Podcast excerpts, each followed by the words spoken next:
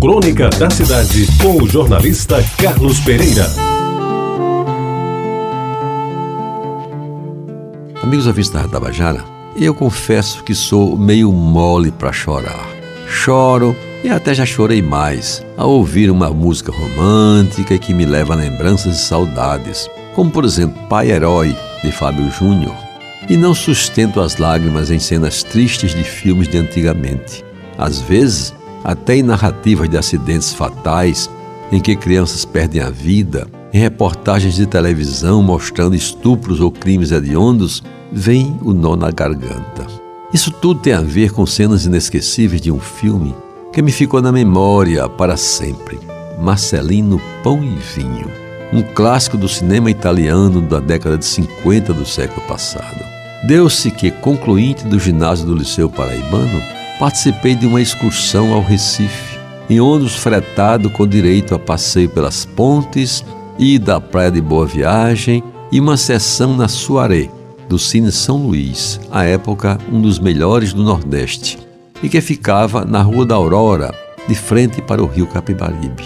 Lá fomos, amigos ouvintes, todos para o cinema, que exibia Marcelino Pão e Vinho, em sessões contínuas. A nossa era das seis e meia, por aí.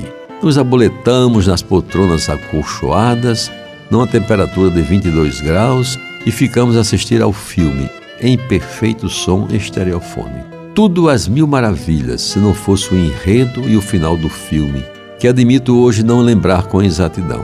Recordo que era a história de um menino pobre que, abandonado na porta de um mosteiro, foi criado pelos frades. O menino, interpretado por Pablito Calvo, que ficou famoso naquela época, se encontrava às escondidas com Cristo e com ele trocava palavras e até pão lhe oferecia. O fato transformado em lenda mudou completamente a vida dos habitantes daquele vilarejo pobre de uma região da Espanha em que tudo aconteceu. Transformado em filme, a película levou multidões às salas de cinema no mundo inteiro e ganhou até o Urso de Berlim em 1955, ano de sua produção. E onde passava o filme, os lenços eram insuficientes para conter as lágrimas dos espectadores. E como já acontecera em outros lugares, ao terminar a exibição saímos quase choramingando. Alguns se fazendo de machões, simulando argueiros nos olhos, outros meio engasgados e as meninas, essas então, companheiras de classe, choravam quase compulsivamente. Foi a primeira vez ao que recordo que chorei chorei muito ao ver um filme. E desde então nunca mais tentei revê-lo. Não sei se pelo temor de chorar novamente ou para concluir que aquele choro dos anos 50 foi desmedido ou plenamente justificável. De qualquer maneira, amigos ouvintes da Rádio Tabajara, mantenho a minha condição de chorão, da qual jamais me arrependi e aos homens que dizem não chorar, eu dou um conselho: chorem, amigos machos, chorem e não tenham vergonha de fazê-lo. Quando tiverem vontade, até porque pior do que chorar é engolir o pranto para se fazer de forte.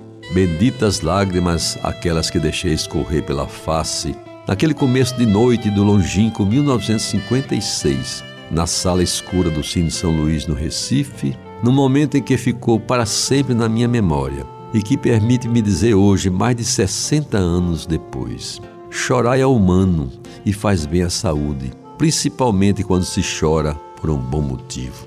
Você ouviu Crônica da Cidade com o jornalista Carlos Pereira.